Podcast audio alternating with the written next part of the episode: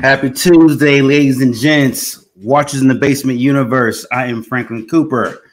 I am Tristan Jones. I'm Marcy Gonzalez. And we are the Watchers in the Basement. What's up, everybody? We're covering episode five of season five of Yellowstone. And this episode was called Watch Them Ride Away. And man, there is every meaning in that word, in that phrase for this episode. Um, first and foremost, thanks to Tristan and Marcy for being here today. We're going to break down all the main scenes, Yellowstone, talk about what's to come and all that good stuff. So, ladies first, Marcy, what are your thoughts on this toxic ass episode? Um, oh my gosh. At first, it felt like it was going to be another one of those slow ones where nothing really happens. And again, it didn't feel like a lot of the plot points were really furthered, but those last, what was that last 20 minutes was pretty insane. It was hard to watch and just peak Beth toxicity. Uh, I I thought this was an episode where Yellowstone kind of really, really got his groove back into the, the elements that really made us love the show. Um, which is like the things that are happening on this ranch. You know, like this, like just the understanding of mm-hmm. the land and and the customs and the traditions. Like that's that's why I really like fell in love with the show is like the, the cowboyism, you know, and stuff like that. We need more of that. I, I think the show obviously ventured off in like these these different you know avenues, these different conflicts uh, that took it in these different places. But I think uh, this episode, and to a degree, last week um, is kind of getting back to the essence of Yellowstone. Uh, I texted a friend who was kind of complaining, saying that the writing was, you know, a little bit weaker this season than it, it had been in past seasons. I was like, hey, Yellowstone is back. Like this is a Yellowstone episode. Uh, loved it. Um, it, Like Marcy, I didn't think that it moved. It didn't move like the bigger plot points that much in, in this episode, but it's the smaller, you know, incremental uh, plot points that I think move, like just seeing like the different relationships and and seeing how they could change or evolve over the course of the rest of the season. So enjoyed it. You know, Tristan Marshall, to piggyback off of y'all, uh, I really enjoyed this episode too. Uh, it seems like watching the last four weeks, I felt like I was watching four different shows. I feel like Monica and Casey had their own show. I feel like Jamie had his own show for a little bit, and I felt like um, John had his a little spin off to the side. So for this episode to see everybody together interacting with each other, even though it was kind of limited, but to see that it reminded me that man, this this is a a very talented cast, and I can't wait to see them interact more as a unit mm-hmm.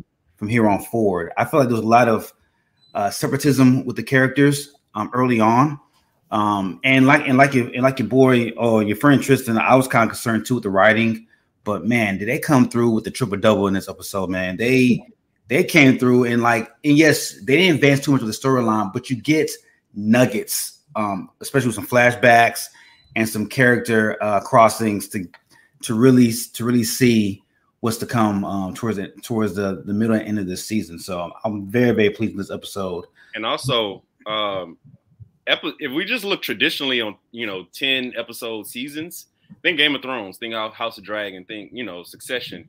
Episodes four, five, sometimes six are usually where we get like these, not necessarily slower, but more personal episodes that kind of move the the the familiar relationships, just those those one to one relationships forward, and not necessarily the larger, broader storyline. So this is kind of on, on par for really popular ten episode uh, season. So um, it's not surprising to not see like you know a bunch of stuff happening in this mm-hmm. episode uh, and still be good. I couldn't agree more. I couldn't agree more. Um, I think I've been spoiled over the last couple years with just great shows like you know you have Succession, and now you know we got to get to House of the Dragon late late this fall and Gangs of London. So I'm so used to fast paced action and fa- and and like critical dialog mm-hmm. So some of the some of the deadpanness early in the season, um, I needed a reminder how great the show was. And this past Sunday, I got that I got that swift reminder really, really quickly. Um, so to start with this episode, um, open the opening scene This episode is another flashback uh, with Beth and Rip. So if you guys remember, early on in the season, we had a flashback of Beth and Rip. It looked like it was Beth and Rip's first dates. Um, mm-hmm. Beth essentially asked Rip out for a date. They go to a neighborhood, uh, not neighborhood, but like a bar down down the road in Bozeman. Um, young toxic Beth is born. There's some there's some awkwardness with the bartender. Uh, Rip's not feeling this, and Rip runs off. And then Rip heads back to the ranch, and lo and behold, one of the cowboys from the bunkhouse. Uh, I don't think he's there now, but um, Rip sees him uh, with Beth, you know, hugged up, they, they, they kissing and stuff. And to connect with this this scene, um, again, it looks like I'm not sure how far how far past that first date was, but it looked like it was pretty fresh because you see that same cowboy in this scene. Mm-hmm. Um, they look like they're about to go cold camping, um, as we find out this episode in present time. And you think Beth is going to say hi to that cowboy, but but in her little way, it looks like Beth is trying to apologize in her, her little way without apologizing by checking in on Rip and like you know saying, "Hey, get back safely." Uh, Tristan, what was your thoughts about that about that flashback? I mean, I, I mean, I, I, think they're using these flashbacks between Beth and Rip, as well as I mean, we, we could talk about the ones with John um, as well, and just like the different happenings happening around the ranch or the different uh, obstacles and different issues that that happen around the ranch. But specifically with Beth and Rip, I think it's showing. Um, I think they're using these flashbacks, and I could be wrong. We'll see by the end of the season if they're using them to show like the growth between their relationship or to also kind of provide more context for like how Beth is now, you know, and how far she's come or you know the shortcomings that she still has and still has to work through. Like we can see like these aren't things that just popped up. Beth has always been impulsive. She's always been super mm-hmm. Um, she's all, always been abrasive in these things. So it's no surprise that she's this way at 40, like she was that way at I don't know how old she is in these flashbacks. Let's give it 16, you know, 15, 16, whatever. Um, so I think they're they're showing it. I hope they're showing it at least um, to document their relationship. Like they, for all things considered, they have a beautiful relationship. Um, it's one based on trust, communication, some empathy, um, and it wasn't always like that. We we remember episode one, like this really toxic, um, mm-hmm. almost violent relationship between them, and I guess we get to see the origins of of how that came about because they talk about it in season one, but we you know obviously we can't see it, but um, in season five, now that we've seen the growth, literally from them going from this really violent, toxic relationship to what seems like a very loving marriage. Um, it's just providing that context. Like I think we need those type of things um, in a story this rich. So I, I mean, again, I hope it's been used as like a parallel of like, hey, this was with this was them 25, 20, whatever years ago, and this is now, and we can see how far they both come. You know, Rip was a remarkably ignorant about just anything outside of ranching he knew nothing. This is an orphan with no formal education of any kind. It seems uh, didn't even know his own birthday, um, and now he's like wise man Rip. he, you know, he's he's you know level headed. He can kind of see the bigger picture of things. He's not he's not impulsive at all. Um, so I mean, it's, it's really good to see like how far both of them have come, um, not just in their statuses, but just together. Um, so I, I think that's the goal of these flashbacks. We'll see. Marcy, what about you? Um, yeah, I like that it kind of gives us a glimpse of their past, and I'm just very curious to know like why Beth is just very like having so many flashbacks and keeps thinking about the past and just kind of probably in a like regretful way and remorseful way because again she's like you know i'm sorry for the past uh, so it's interesting to see her just be so fixated on the past. And I like how Rip told her, like, you know, there's really no sense of living in the past. Like I'm in the here and now. Um, so I think that's very good for him. I think he's looking forward, but at the same time, I think Beth needs to do that as well instead of being so stuck in the past. Um, because again, I think all of this like dwelling on things is probably going to like come to a head in like a very dramatic way, which we kind of saw a little bit of that at the end of this episode, right? Real quick, I think I'm going to make a prediction. I think uh, these flashbacks and and the way that it's eating at Beth, like she keeps asking him, like, "Do you ever think about the past? Like, hey, I, oh, I treated you bad when we were kids," and Rip is just like, "Eh, you know, it is what it is," and we moved on. I think by the time we get to the, the season finale, I think they're gonna show us a flashback of her doing something really fucked up that I think Rip may have just suppressed, you know, memory wise. Um, and I think that's where it's gonna come to a head. Or like, do you think? Oh, sorry. Go ahead. No, um, I was just gonna say because uh, Rip doesn't know about like Beth's abortion or anything like that, so I'm also wondering if maybe she's feeling very guilty about that because she never told him what happened. He doesn't know. I think she said like he knows that I can't have any children, but he doesn't know why. So I also think maybe like she's very feeling very guilty about that. Um, and you know, is feeling like he needs to know about it, but she's just very like afraid to tell him because it is a big thing and you really don't know how he's going to react. A lot of times with trauma, when you when, when you succumb to trauma and you think about the end, oftentimes you, you you cycle through your mind about the past and how you got to a certain point. And my prediction is that she has a fear of the end of their relationship. Is why she keeps cycling back in the past of like, what could I what could I have done differently to secure my my relationship with this man that I love so much?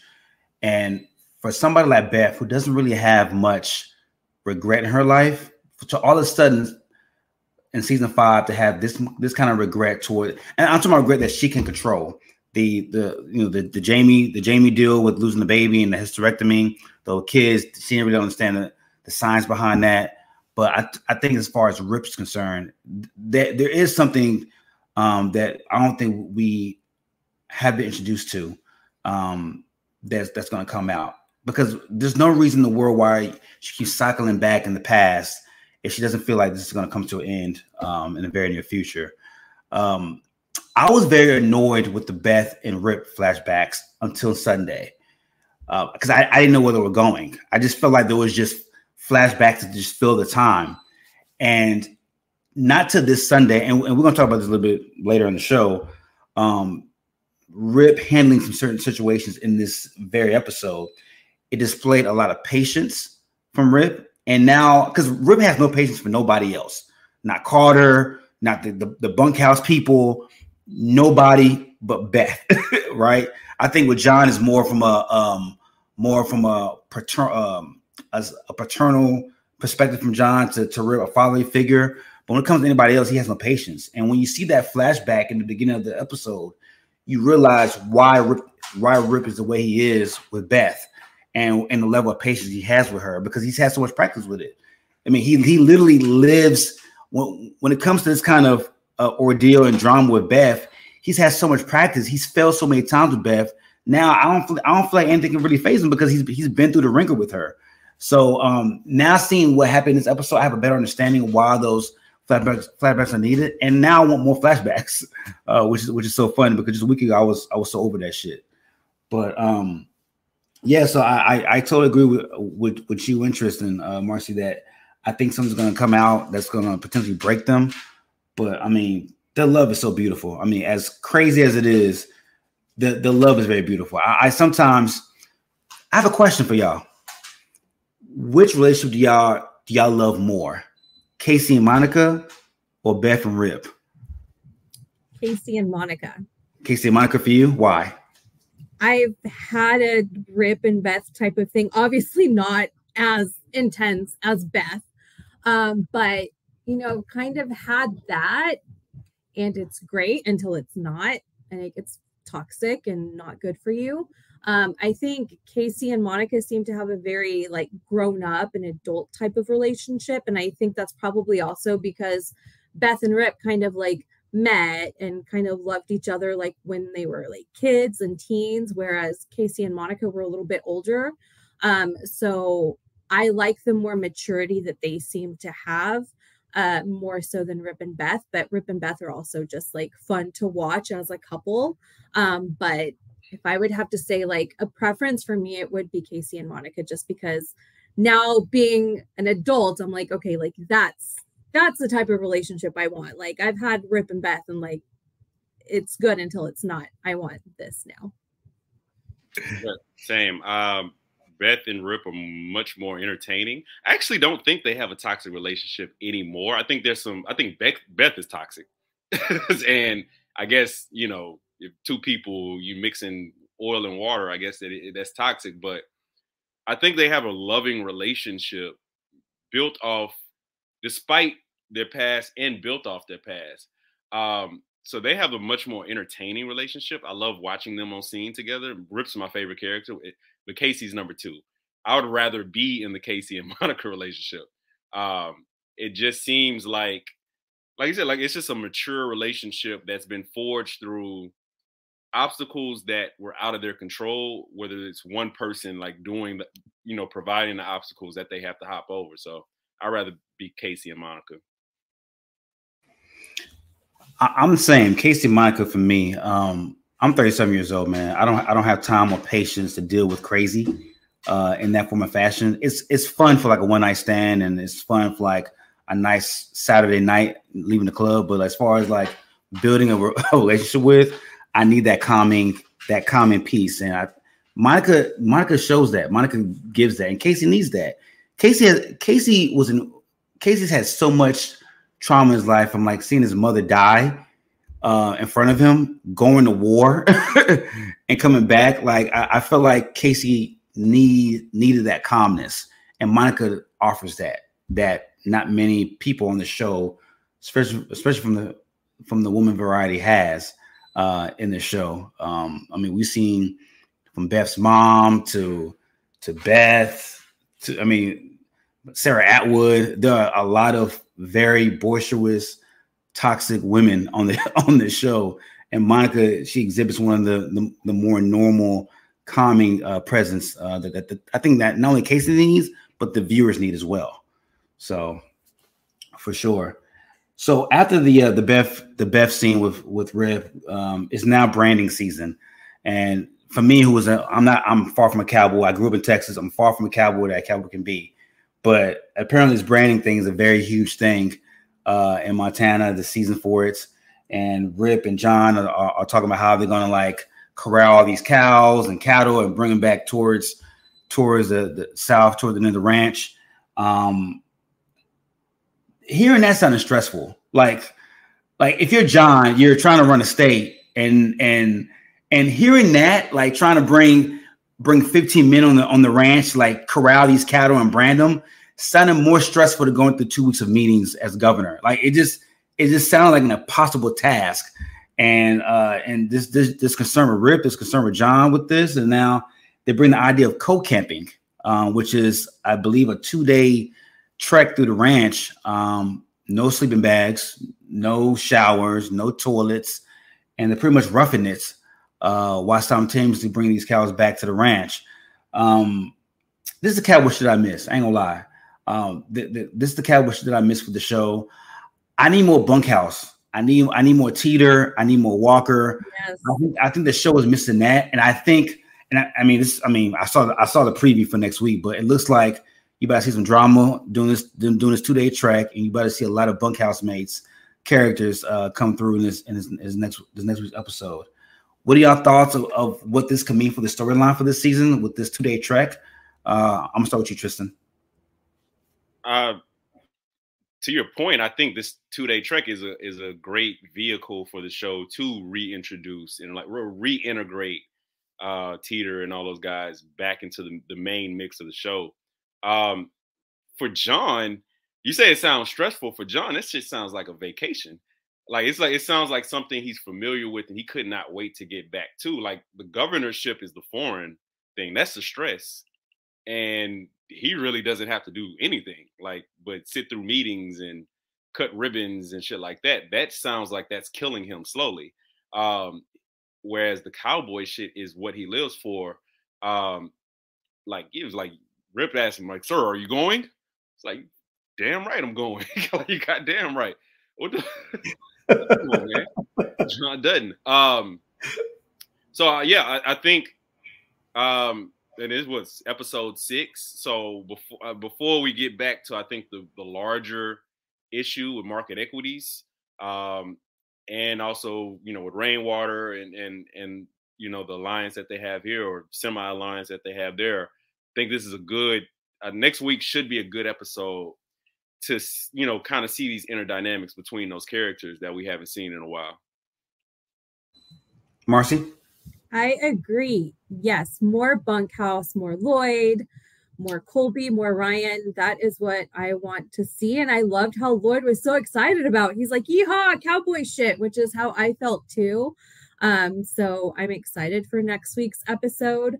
Um, I would love it if they would do away with the whole stupid market equities storyline and just bring it back to the ranch and more of like these types of stories, more so than like them fighting like this big like financial corporation. Like I want to see like more things that they're dealing with at the ranch. So I loved it.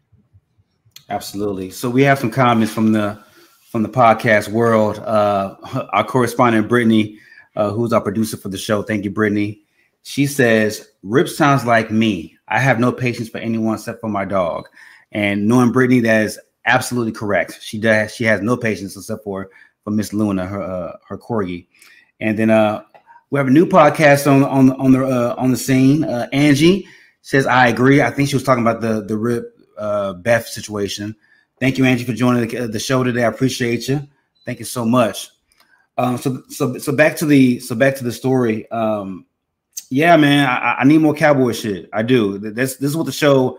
This is this, is how the show brought me in. Um, the the ranching, the the the, the horseback riding, of the action. Um, Cowboys get into it, the bar fights. I need more of that. Um, the, the market equity storyline, it's fine, but like Sarah Atwood says something the episode before, in episode four, uh, Horses to Heaven. She said that we have the money to fight you guys for years. And I heard that, and my main concern with that was I love Taylor Sheridan. I think he's doing a great job with the show. I don't want to see two or three seasons of market equities going back and forth. I don't I don't want that. We need to nip this in the bud. If not this season, maybe next season, early on this season, and move on to another another situation. Get back to more cowboy shit. Because with with that kind of storyline, it could be it could be long and drawn out, and you can lose people. So um with the whole market equities, I am fine with it. I think we're done with it this this season. I, I hope so. I, I mean, we just had what two episodes for the most part with uh with not really much market equities. We had like one man, two minute scene between I forgot Jamie was in this episode. Yeah. Um, um after my first watch, I was like, damn, we didn't see Jamie at all. And I was like, oh yeah, he got some in his office. um, but I think they're I don't think they're phasing out market equities right now in this particular episode, but they are reintegrating like the the main elements of the show, uh, which, which is you know the cowboy shit, um, before they get back to it and hopefully finish that off for good. Uh, because there's just only so much we can we can do with that. There's just not much we, we can't grow. The show can't grow, you know, with these corporate fights. I'm much more interested in you know what's happening with the, the natives uh, with with rainwater and, and them, um, and seeing that that's the conflict that the show is built off of, and I think that's where they're eventually going to get back to. Um, maybe we have to, you know, sit th- and then the like I said, the market equities thing is not bad. It's just like that's not the show. That's not what I want to dominate the show. I started watching this shit because I want fucking cowboy shit. You know what I'm saying? Like I want, hell, I even want the gangster cowboy shit. You know what I'm saying? Like we can get back into that shit. And um, I look, you know, I look forward to Rip, like really being maximized on that front. Uh, hopefully to to kind of get rid of the market equities. But like before we get back there, like that's where we're at now. You know, with these camping trips, with seeing like um summer come in and, and really start to hope you know slowly appreciate the way of life that they have. Like that's what the show is built off of, and that's when it's at its best. Speaking of Summer, let's talk about her real quick. So when we last left off with Summer, she gets out of jail. Um, she's going, she's pretty much going to be the environmentalist specialist for for John. She gonna gonna live out her sentence with John over these next six months um, at the ranch. Um, she has a scene with Carter, which I thought was which I thought was pretty important because it displayed um, somewhat of a level of understanding between the two characters. Carter is an orphan himself who just, you know, who's now part of Beth and Rip's family. Um, he's now be he's now been effectively assimilated into the culture now. He looks like he, he's he's he's holding his own as a as a cowboy himself, learning the ropes. You know, has John and Rip as a mentor. Um, and that, so Summer and him have a conversation, and I think the conversation opens up with, you know, Summer asks a question to Carter about the fire amongst the pastures. What is that? What, what's going on with that? Why is nobody putting it out? And he's like, uh, I'm in the smoke. That's about smoke. He's like, oh, it's, it's it's a fire. It's happens every year. You know, it's, it's just part of nature. The rain, you know, the rain will uh, will, will drown it out. And um, I think he said something to the effect of like, you know, God will take care of it. And Summer's like, well, nature. And Carter's like, it's what I said. So um, they're both saying the same thing, just different ways of saying it. Uh, what was your thoughts, Marcy, about the interaction between Summer and Carter in that situation? I really like that scene too. Again, for that exchange when she they were talking about it. Um, he's like, you know, God puts it out. He sends the rain. That's how the fire gets put out. And you know, she said nature. Um, and again, he's like, that's what I said. I think it's great because me as like a not very religious person, like I I personally find that I find God like in things like nature. Um, so it was just nice to kind of see that exchange and just Carter being able to um, impart some of his wisdom because he's usually the one asking all the questions and not knowing. So it was just kind of cute to see him uh, kind of like showing the newbie around and just kind of schooling her a little bit. But I'm interested to see like if there's going to be more to this forest fire storyline because we did see a little bit a little snippet of it. I think it was on the last episode at the very end. There was like a shot and there was like the smoke off in the distance and now it's closer. Uh, so i'm wondering if that's going to have more of an impact towards uh, the end part of the season. Uh, for me, that scene between uh, Carter and Summer was a perfect encapsulation one of the biggest themes of the episode, which is like this middle ground, this common ground. Um, they are effectively saying the same thing, right? But she's speaking more so from a scientific standpoint, um, and he's obviously speaking more from a religious, spiritual. Just you know, these are the things that you hear, like the God brings rain, such and such, and that would that would have been a great place, and ho- hopefully with some, you know, absolutely she didn't. What I'm trying to say is like that would have been a good place for her to stop and say and recognize the common ground that she had with Carter. Um vis-a-vis really the rest of the ranch, the rest of the family, the Duttons and so on and so forth. But she could have pressed that on more like, hey, no, actually, it's science, right? Like things go up in the air, the clouds, and blah blah blah, and we have rain and he just effectively like, no, God does that. You know, so like they could have gone back and forth from that, like she does with and Beth later on in the episode. Um, but she kind of stops and pauses.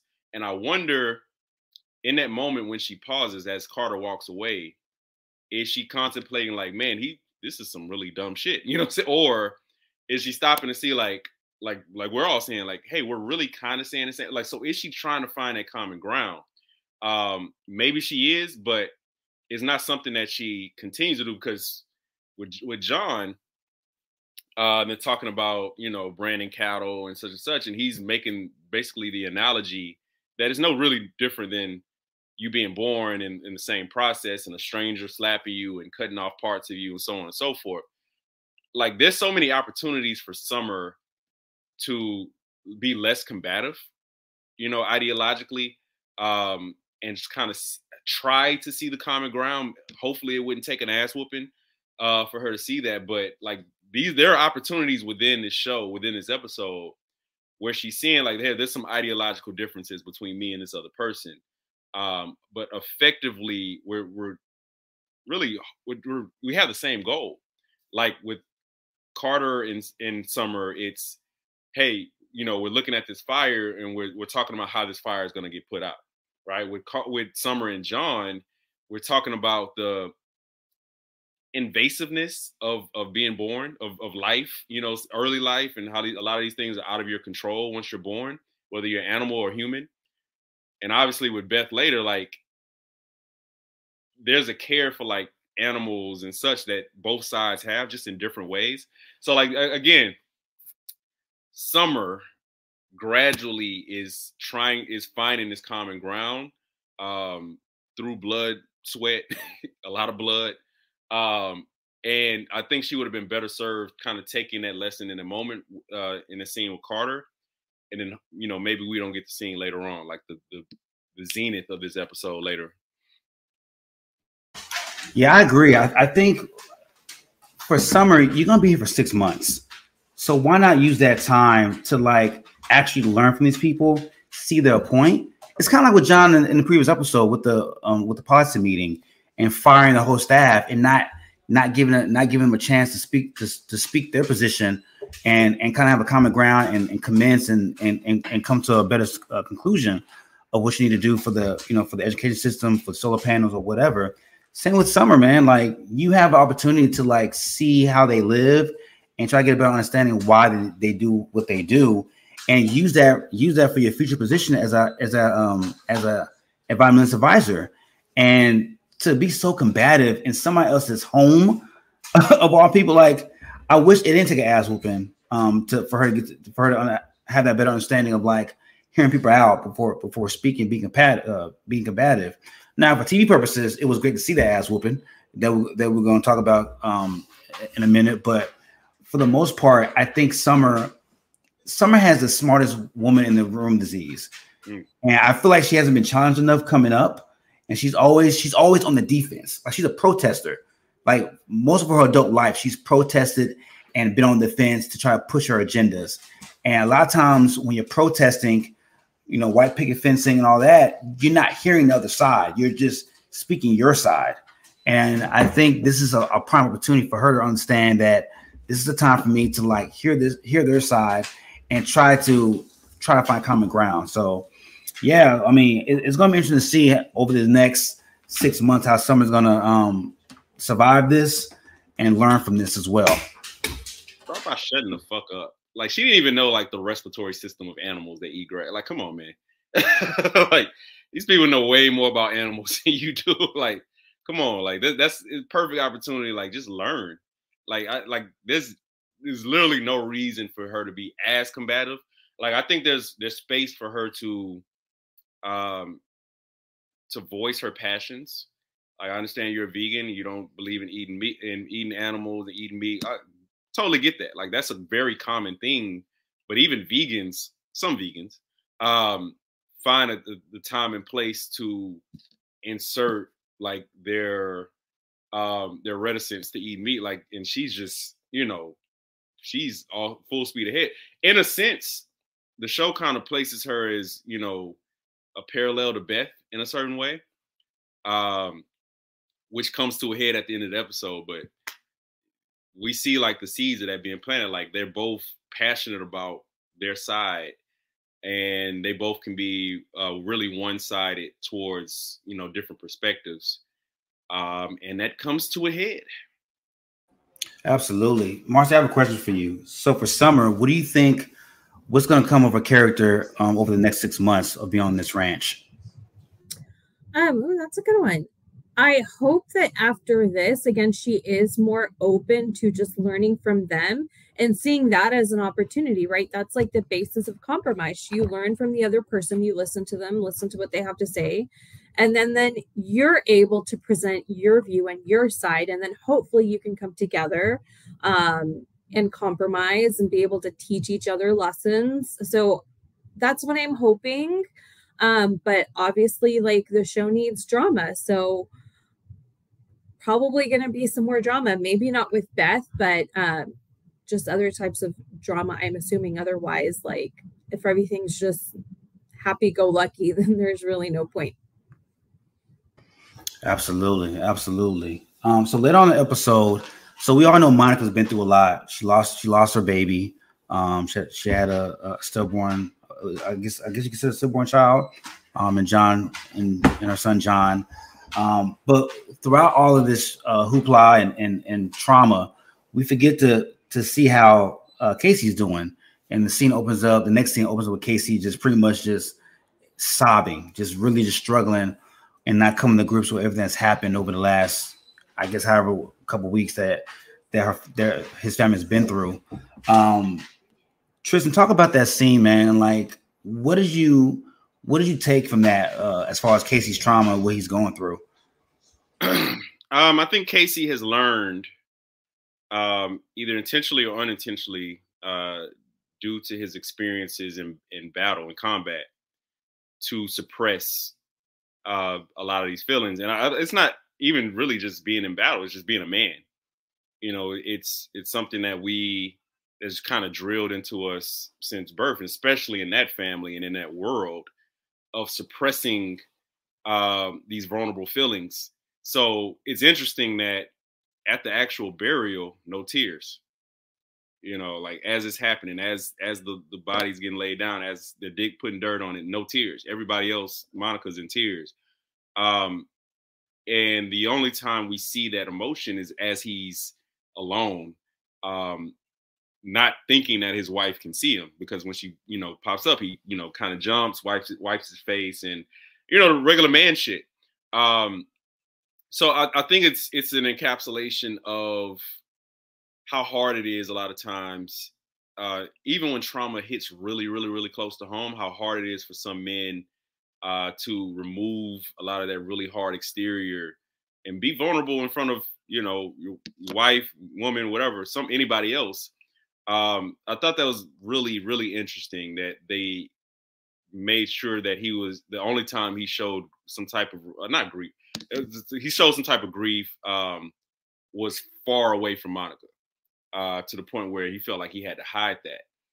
So, and I, I think that that definitely um, comes from obviously being a Dutton, uh, you know, not being able to show weakness.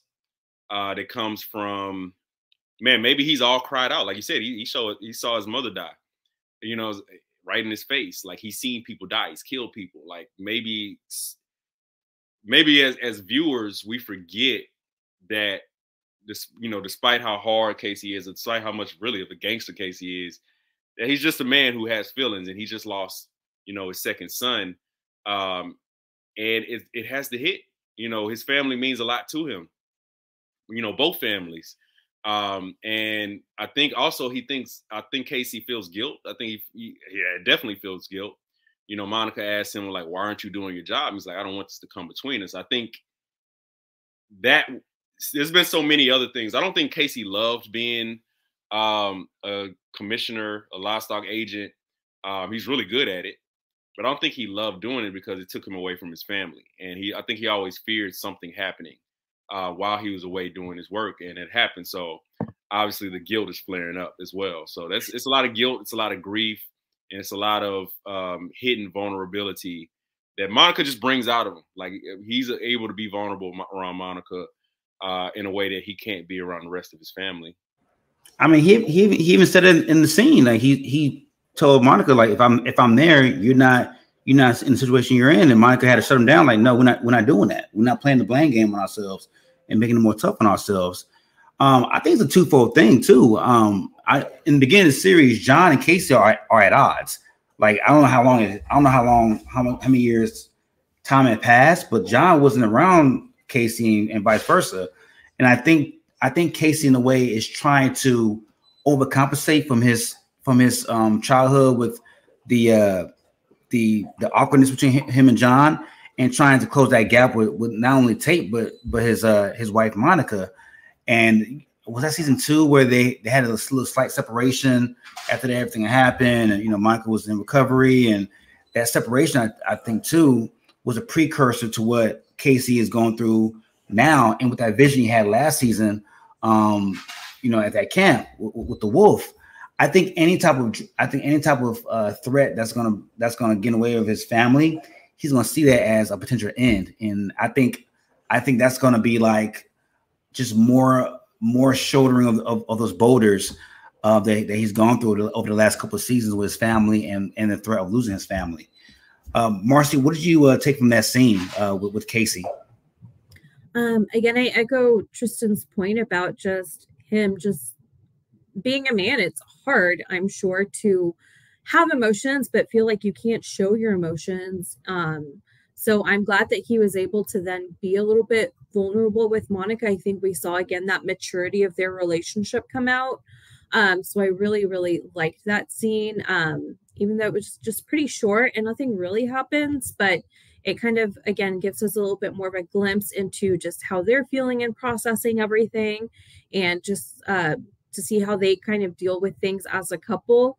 And then him again staying as a livestock agent uh, maybe that's also going to play into the rest of the season right? Maybe he'll be kind of um, doing some more livestock agent things uh, that will be important later on and also i think it's very interesting maybe a subtle uh, nod that the show is doing that casey is uh, being haunted by what he thinks is the future. Beth is haunted by the past. Like so, something to something to keep an eye on. That's a great point. Yeah, I didn't I didn't catch that until yeah, I didn't catch that. That's that's that's a very good point. Um another thing about Casey too that I want to say, I love Casey. Casey's my Casey's my second favorite character on the show. Um, and for me, I need more Casey flashbacks. I need to see why Casey the way he is now. I need to see the remnants of the trauma that he had coming up. What I mean, we saw him as a small child losing his mother um, with the horse falling on her, but outside of that, we don't get much. Like I want to know why he went to war. I want I want to know what was the the the the uh, the immediate residual effects of losing his mother. I want to see all of that because it, it, might it might give us a, a, a inside look of understanding Casey a lot more and seeing why he he's so fearful of losing his family. Um, hopefully we get it maybe this season or next season. But man, you'll see it on the next Taylor Sheridan show, 2004. get all your flag, everything you need right there. Right, right. But yeah, I just, I just, he's he's such a compelling character, man, and he's very complex and like I, I feel like a lot of the, a lot of bloodline really falls on him too. Like you gotta remember, like Beth can't have kids. Jamie's not a Jamie's not a dead uh, biologically, so that that aspect as well. There's a lot of like pressure on him too, and I, I don't think it's I don't think it's on purpose, but like with everything that's going on market equities and the land, and you know, Casey and Tate are the key. So I, I, I would love to see more of that take effect as far as like the the future of this ranch falling on on, on Casey and his son and, and his future sons and daughters to come. That's some Targaryen shit right there. Hey man, Game of Thrones got me on some like on some like Succession type shit, bro. Game of Thrones and Succession always ha- now I think about I think about Legacy, I think about Dynasty, I, all this shit is because of those two damn shows, and I and and it, it makes me so mad. but you know, I love it. I love it. Okay, so let's talk about Jamie and Sarah Atwood. Man. So last time we saw them, uh, Jamie, and I have my notes. Uh, Jamie goofy ass fell into the pussy again. so that's that, that's I have that in my notes. So from the from the last episode, Jamie meets with Sarah. They they they they're going they're playing footsies, going back and forth at the bar. They get it in at, in the in the bathroom stall. Beth Beth still happens to be there she she steals uh, Sarah's driver license, and you know they're getting it in. So fast forward to this week, um, Jamie's about to close shop at the office. Sarah comes in for a 6 p.m. that a 6 p.m. meeting that wasn't on Jamie's calendar, um, and he and she pretty much unofficially says the reason why why why she uh, hit on him and was because um, for litigation purposes, Jamie had to recuse, recuse himself, which leads me to believe that do her homework because uh, Jamie comes right back and says, "Well, as a litigator, I, am not. I'm not. It's going to be an outside litigator. I'm not. I have nothing to do with this uh, this case between between uh, uh, market equities and and uh and in uh, and us in the ranch. So um, let's talk about that that that that uh that interaction. What do you guys think? I'll start with you, Tristan. What do you guys think Sarah Atwood's really trying to get at? And do you think that's really her plan, or she's just saying that and she has like like another uh another plan to like try to trip up Jamie. This is Long Con Central. Um, I think Jamie feels like, oh, I got her on this point. That's that. no, no, no, no, no. I think she, um, you know, I think she planted that seed of, um, you know, trying to get him to recuse themselves and such and such, knowing. I think she knew that the, the state out, hires outside litigation. I think she knew that. So it's long con. Now you think you won. Now I'm going to give you some more of the, and now I'm going to keep this long con going. Uh, short scene, but it, it just it, it just continues to show like the lack of street smarts from Jamie. Um, a thing that another thing that differentiates himself from the re, the uh, the real Duttons, uh, the actual Duttons so much. But yeah, he's getting played, and he he looks like a kid like next to her. Like she's much like I don't know if it's because she's way taller than him, but like he just seems so kid like when when she stands up and like is aggressive. Um, and he's just like, oh, like, oh my god, somebody's gonna give me something. Like, and I think also Jamie's searching for, I think I said this last week, like validation. He's searching for some type of love. He's searching for some type of um being desired by somebody else, uh, whether it be John, whether it be Sarah, whether it be whoever, Beth, whatever. Uh, but this is a long con, and um, I think she won the first battle in that, and she's gonna keep continue playing them um, but I think we'll see hopefully next episode like what her true plan is. Uh, if not, this is something that'll be like one of the like in the last few episode type things. Like Jamie, you really really fucked up, and this is how it's going to create this this larger obstacle for John to jump over, John and Beth to hop over. Marcy, what about you? I saw that scene a little bit differently because I remember last week I was like, oh my gosh, Jamie's so stupid. He's obviously getting played. It's a setup. But in this scene, it kind of, for me, it seemed a little bit like he knew what her game was. And then he's like, oh, well, if that was your game, like, didn't you know that the state of Montana hires outside counsel? So I don't have to recuse myself. So then it there was something maybe in the way that Wes Bentley played it, like his face just made me feel like, oh, like, are you like in turn playing her? Like, are you that smart, Jamie? Um, so that has me wondering that now. Um, but then again, also like when she starts, you know, opening her dress, then he's like, yeah, like let's let's do it again, like whatever. Um, so yeah, now I'm more interested to see what Jamie does next, um, especially because I read something online where somebody was arguing that they think Jamie's actually going to be the last Dutton standing and uh, keep the ranch. So we'll see. Like, is Jamie that smart? I don't know. I think Jamie is smart, but when it comes to women and pussy, he he he turns into a, 13 year old boy that's going through puberty. I, I, it's it's amazing to me and I think Jamie was a virgin until he had until he got old girl. I know Beth teased about it in season two.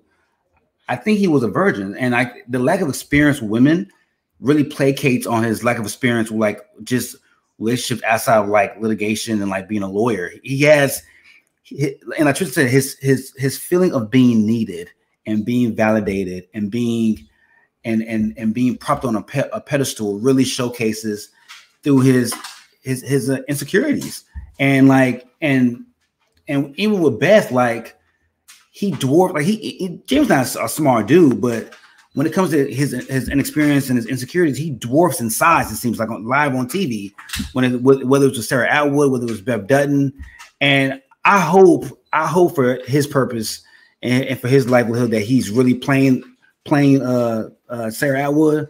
But from the outside looking in, it just looks like it's more of just inexperienced Jamie, not knowing not knowing how to handle situations when it comes to like um, women and and just being very inexperienced and, and looks like a, a, guy going through puberty again. I, I think I think Sarah, her whole goal from the jump, like when they were first watching the press conference uh, with with John, um, with the swearing in, and she they they all identified him as a mark. Like this, they just like this was like a, a, unanimous thing amongst everybody watching. Like, oh, that's the mark right there. Um, so that's why I think it's a long con. I think, you know, hey, she was like, hey, we have sex once. You know, I think she planned that. Obviously, um, he'll think that he has one over me because this and that. Keep doing it more and more and more. Like he's gonna start to, you know, trust her a little bit. Maybe you know spill some information. Like what I don't know where Jamie can go wrong here. I've been hoping, I've been silently rooting for Jamie. Not necessarily because I like his character. I don't, because he's been so he's been so far on the opposite side in the negative like it has to turn for him as far as like getting respect uh from his family. Get you know, obviously he's respected in his job because he's really good at it, but there's not a lot of respect for Jamie Dutton, the person. So I'm really, I've been kind of silently hoping that he gains some of that. And if he gets played by Sarah Atwood, then that's a wrap. I, I often forget that he's that he's AG. I, I often do because the way he carries himself. He he carries himself as he's as he's a first year play, paralegal at a at a at a top top 20 law firm in, in the state. He looks very inexperienced and very low low low of confident. Um, I have nothing against Jamie. I mean, outside of the hysterectomy deal and then killing that reporter in season three or season two, those are the only two things I really have an issue with. But again, in, in those situations, especially with the reporter, as fucked up as it was in this world, he did he, he did what he needed to do to protect his family and and, and protect the, the ranch. But yeah, I, I need I need Jamie to to let his nuts drop um this season and hopefully hopefully it happens. So last but damn sure not least, uh, the dinner scene.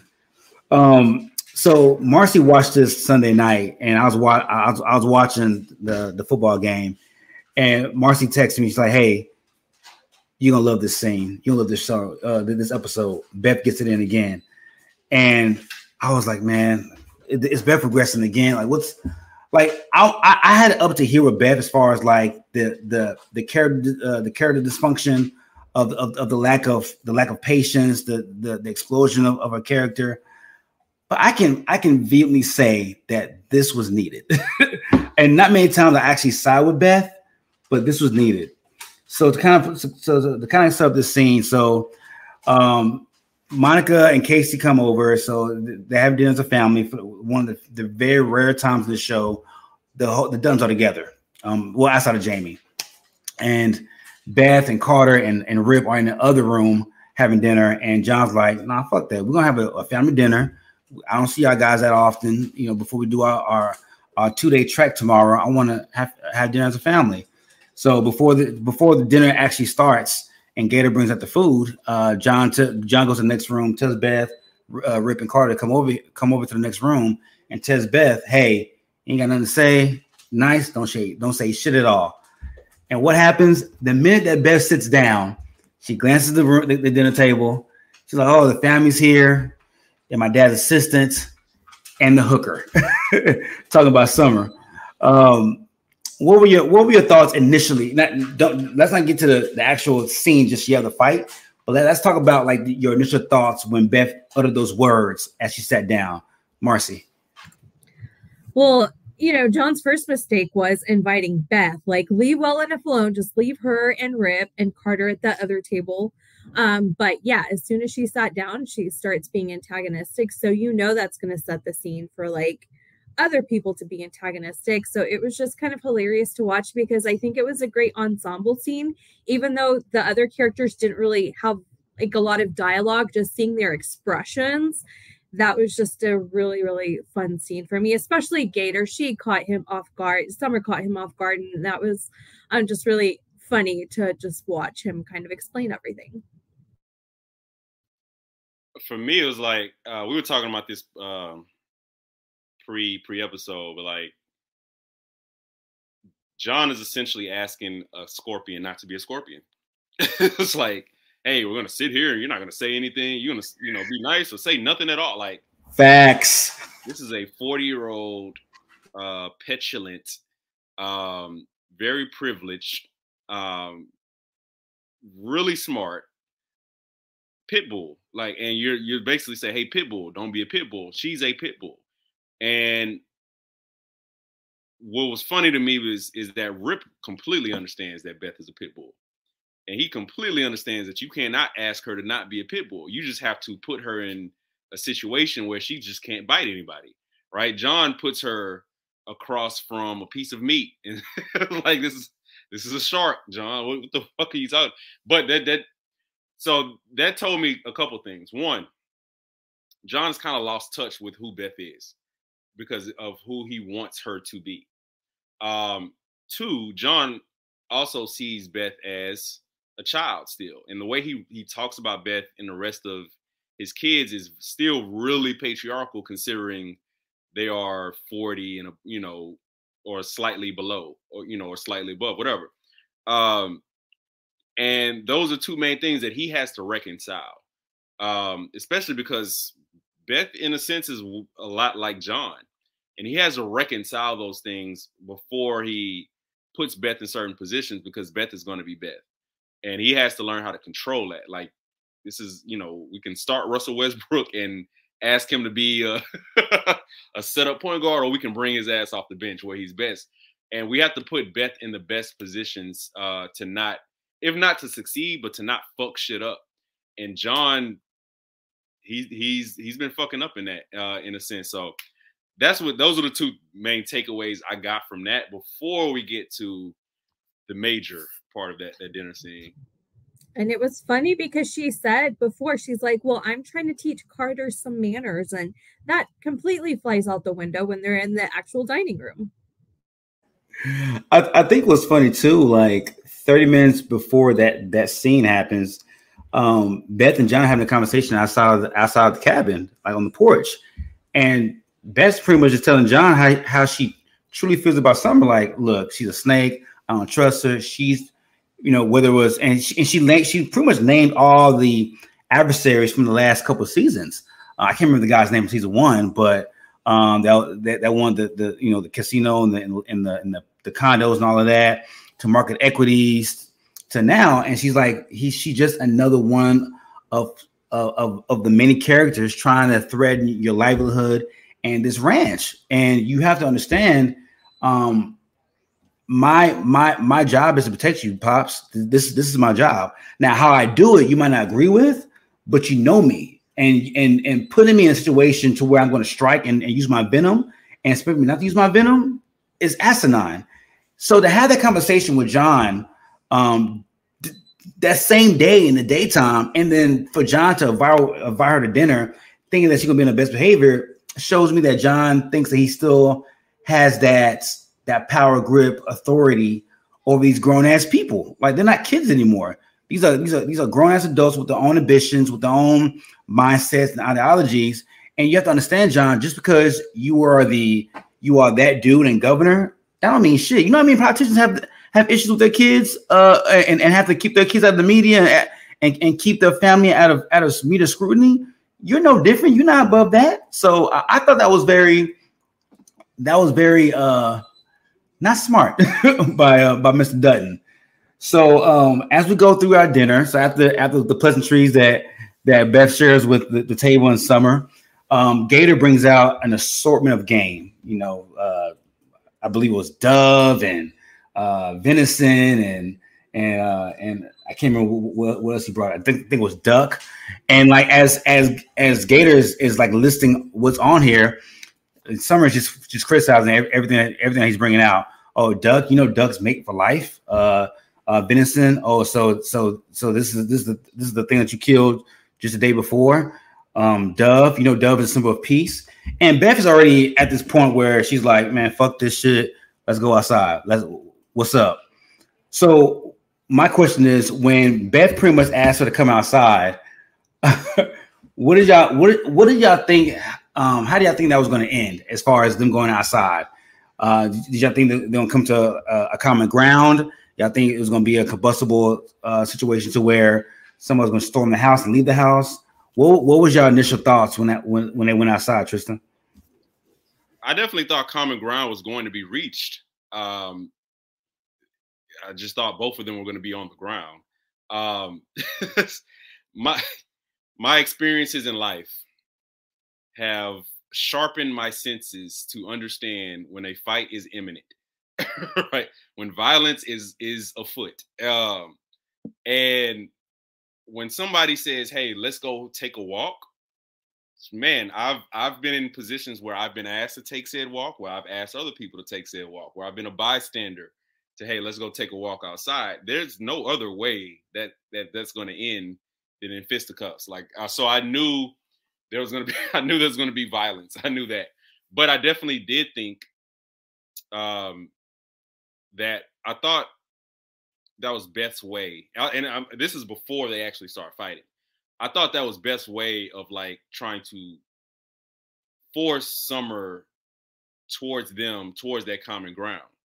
It's like, hey, we're gonna take this wall, we're gonna fight, and then like that, and then we'll be cool. I, I thought that was gonna be like the natural thing. Um, I didn't see it being as as long. I didn't see it being as drawn out, as kind of uncomfortable in certain ways. But I knew a fight was happening. Like there was no, I don't know what else. What, what the fuck are you gonna take a walk in this big ass fucking seven acre range? like what the fuck? No, no, no, no, no, no, no. We're taking a walk to this front yard, and we about to get get it in on that that uh, front in all seriousness, and, and, and, and I'm, I'm, gonna say this real quick while let Marcy talk.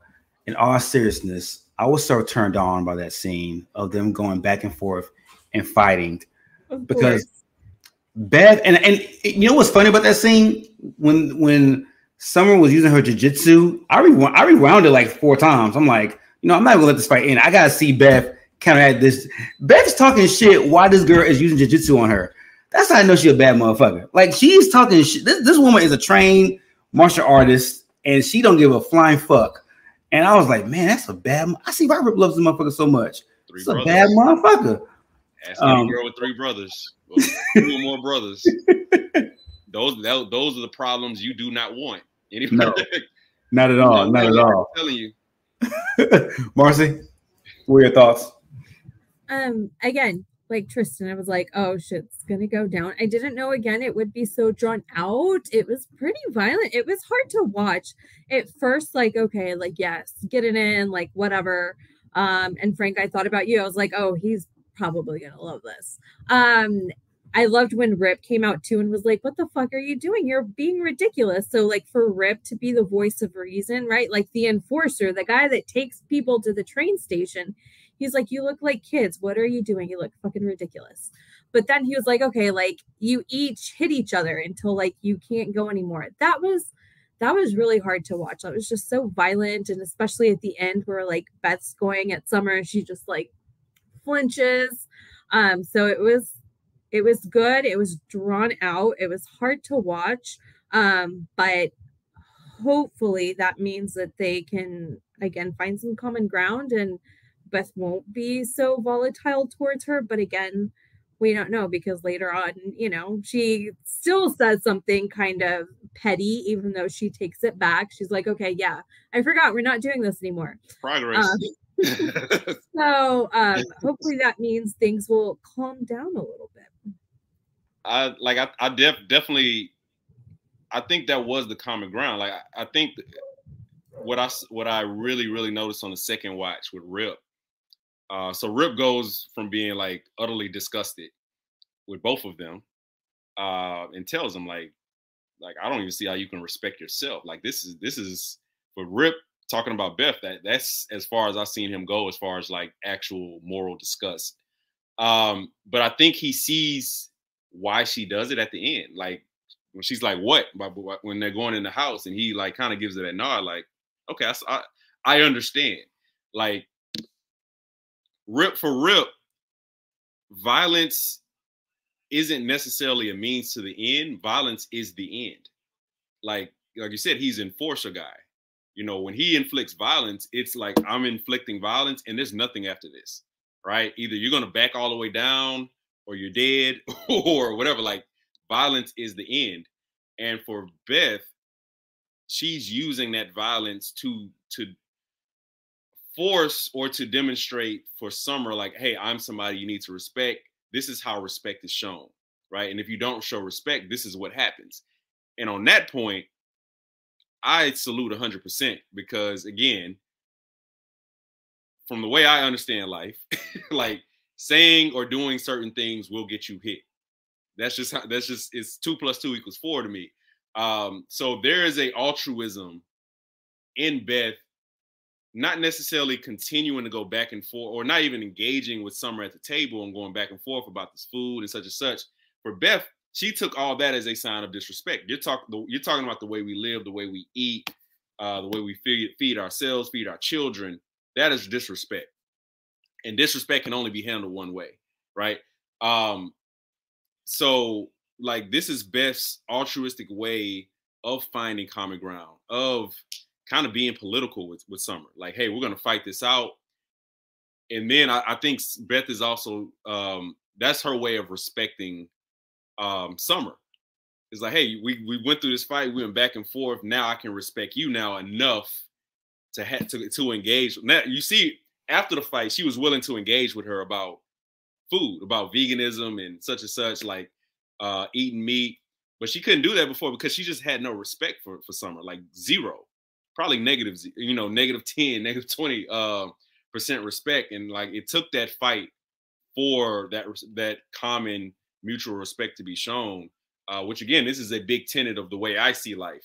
You know, so I get Beth. I don't I don't necessarily agree with the tactic. Like it's hard for me to see two dudes fighting these days, right? At 37. Um, so it's definitely really hard to see two women fighting, like just you know, brat, bar, bare knuckles, whatever, fighting. But ultimately, it led to where it should have led to, which is um, them kind of seeing coming to that middle ground to so they can engage on these issues. And I think you asked you asked Marcy earlier, like where do we where do you see Summer's character going the rest of the season? I think that's where where she's meant to be is like um a adversarial ally, right? Like somebody close to John who can push him on ways that he wouldn't necessarily be pushed because he's uh encapsulated in this bubble, right? This rancher's bubble and his interest here, where he's gonna need somebody to say, hey, you need to think about this on the environmental, you know, environmental lens. I teach this. I teach kids to look at look at different the same topic through different lenses, right? We can look at it from a political lens, look at it from an environmental lens, a social lens, like just understanding these different perspectives. And, and you talked about it with, with John earlier about like firing, you know, his staff, firing these people. He's canceling meetings. He's um, not going to ribbon cuttings, not going to the school. He needs somebody to say, hey, no, actually, this is how it should go, right? It's somebody he respects. And Clara could be that person. Uh, I think he he's slowly gaining more respect for her, but Summer can be that uh, that for him on the uh, environmental side, which he needs. A couple a couple points um, I want to make too. Um, so prior to the fight, uh, so we all know Monica been through a lot. I mean, losing a baby, you know, the the the, the torture, the mental torture of regretting uh, the decision of driving, you know, to the hospital.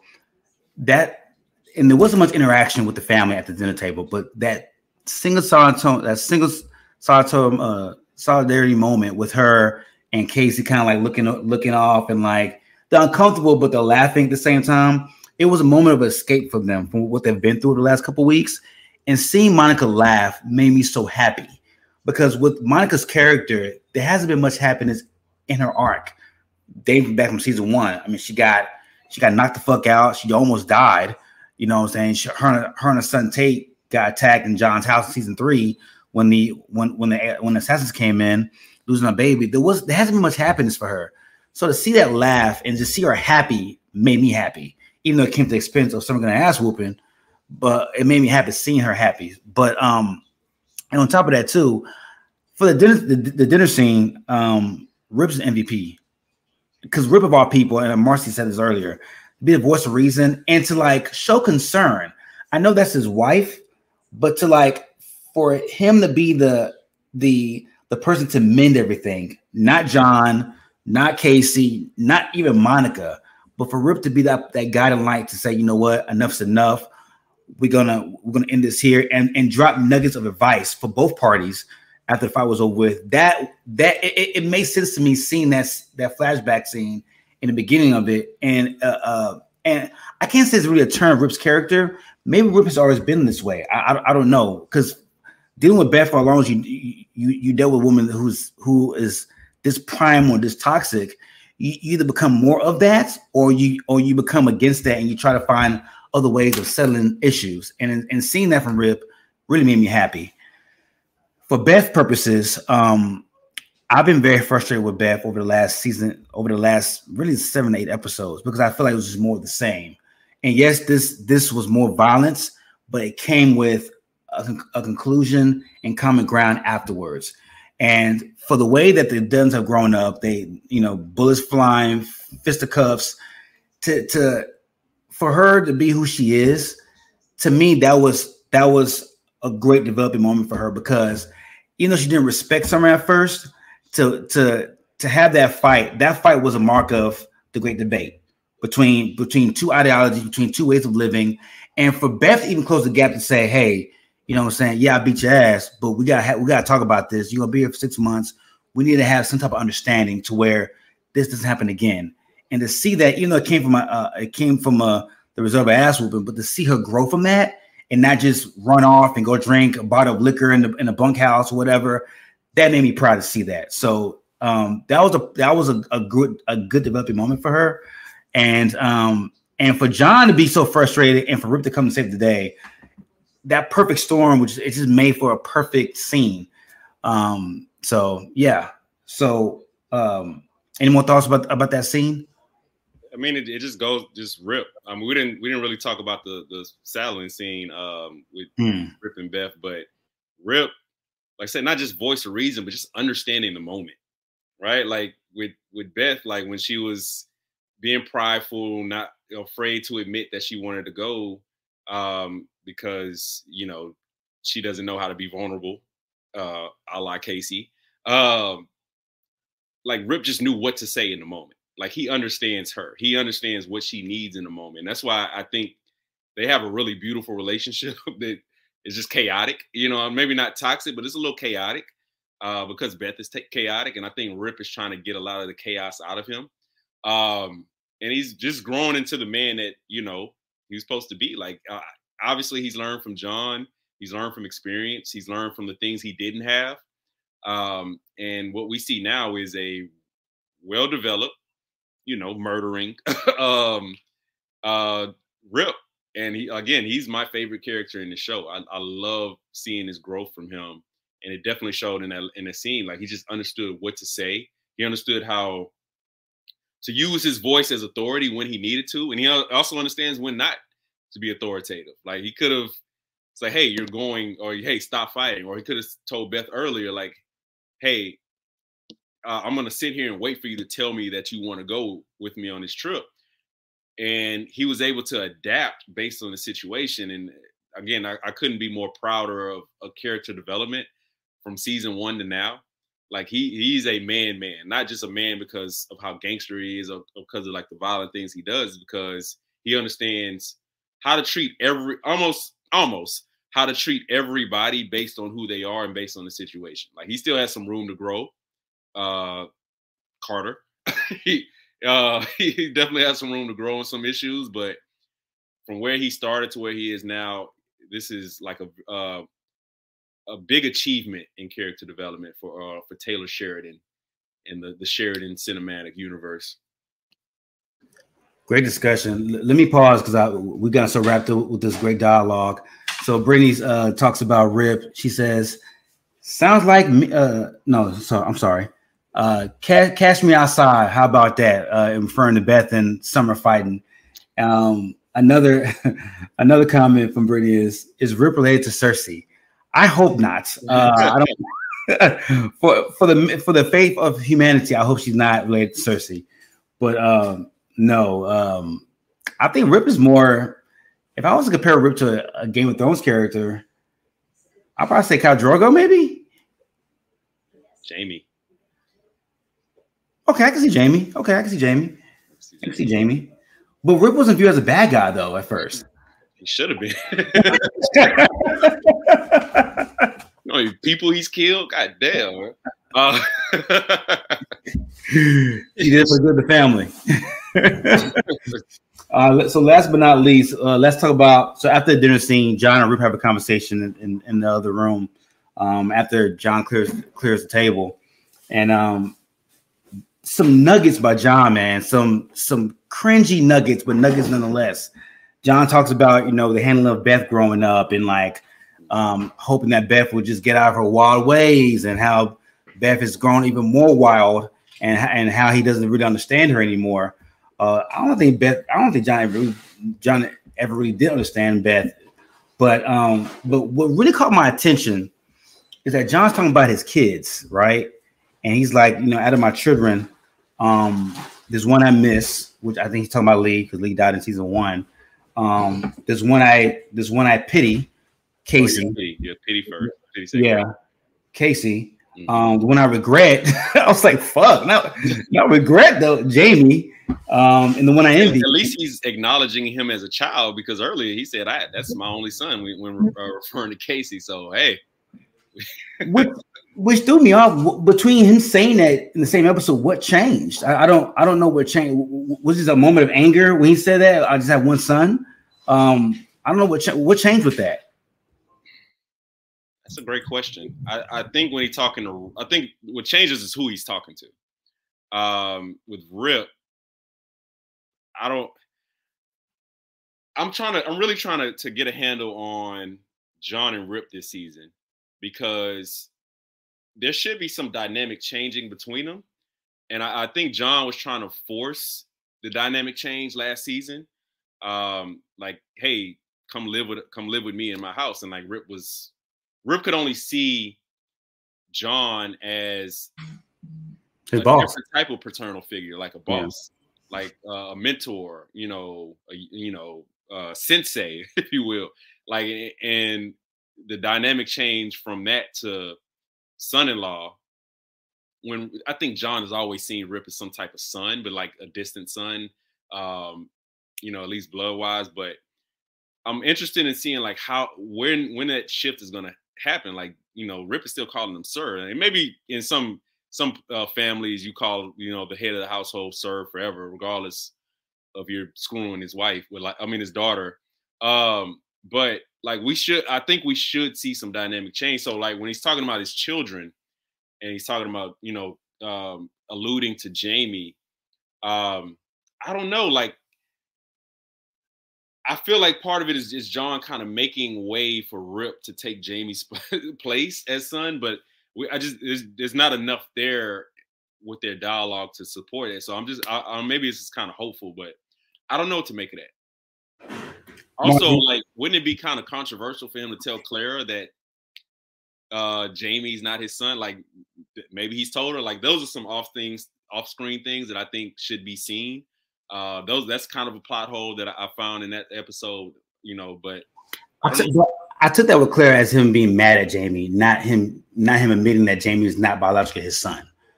After after that after after everything that, that transpired in the previous season with him being AG and and pretty much doing what Jamie does, I, I ain't take that as him, as him admitting that that's not that's not biologically his son to Clara.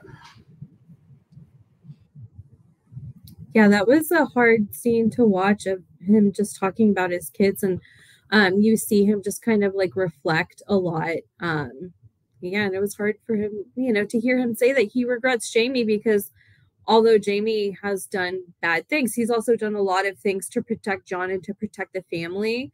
Um, so I think also John maybe doesn't see some of those things sometimes.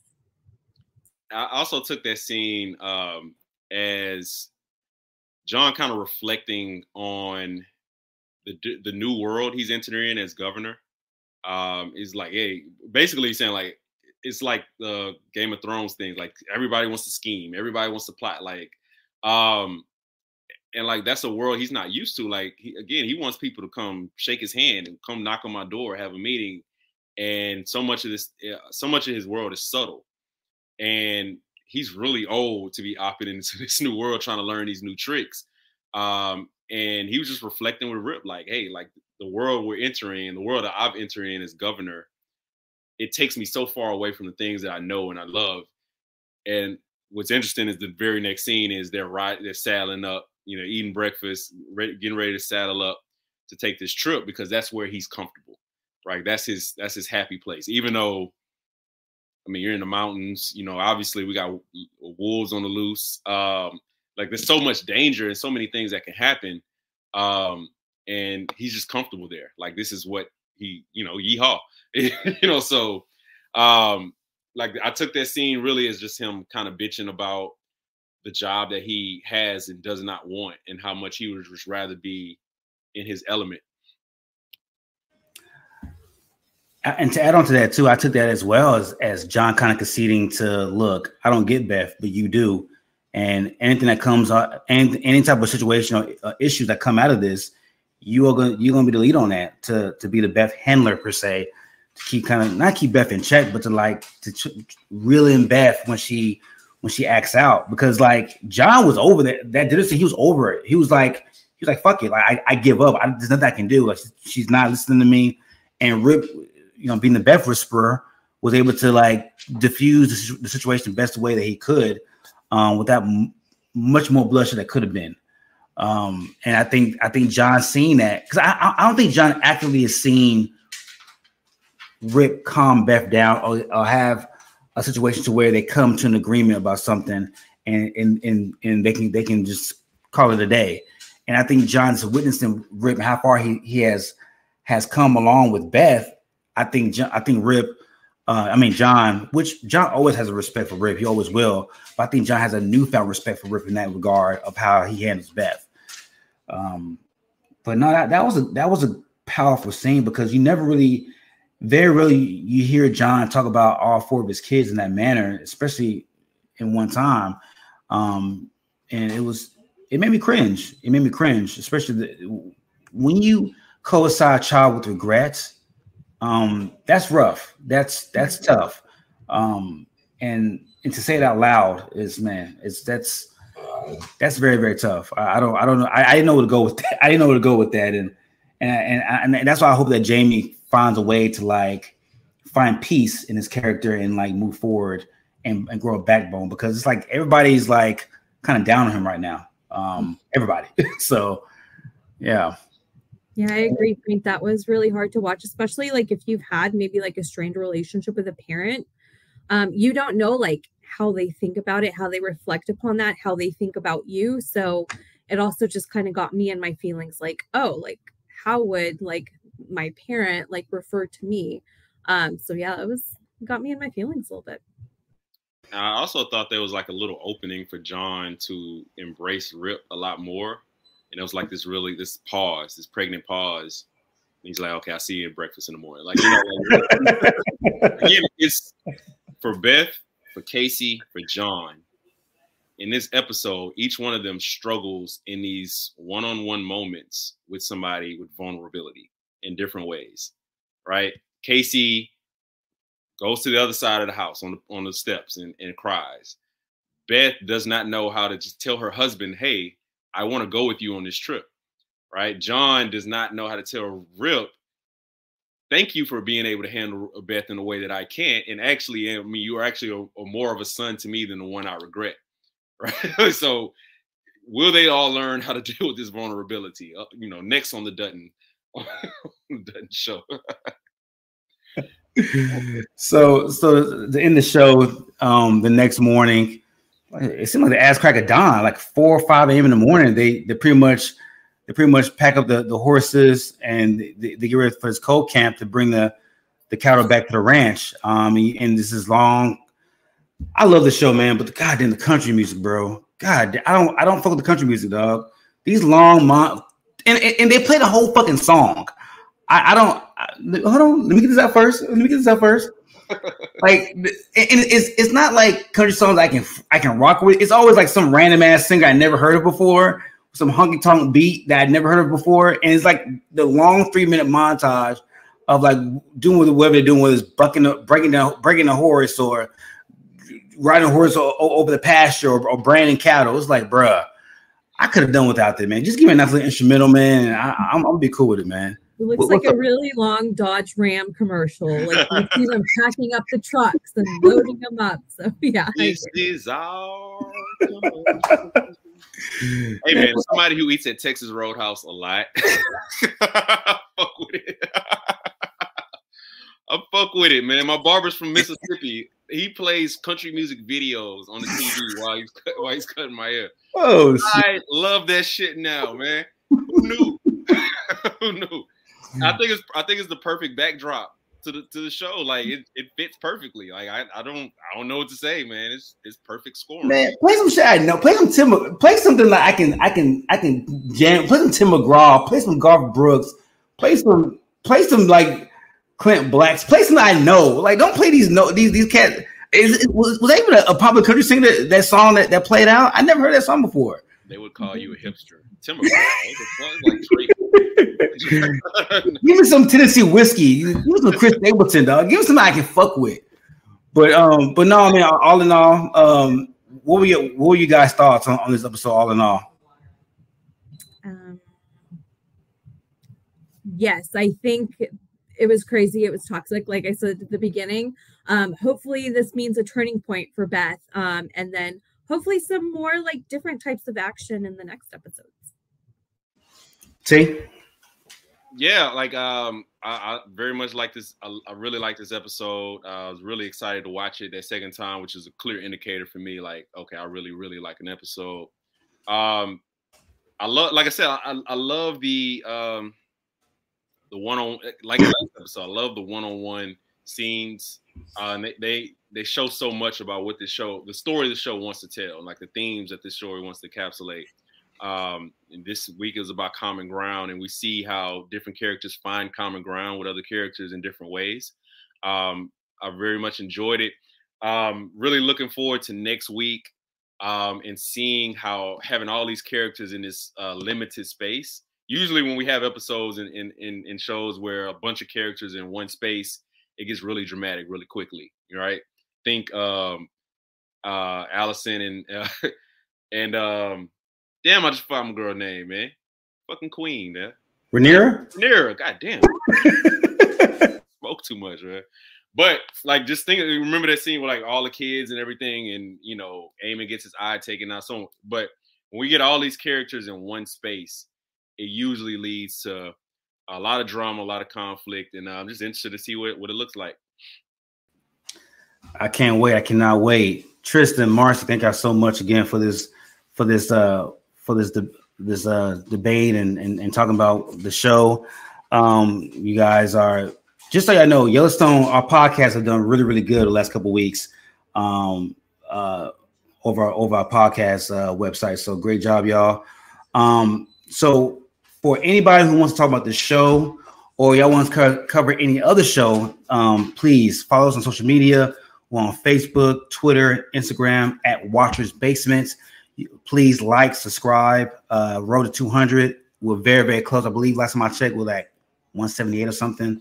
So please hit us up, man.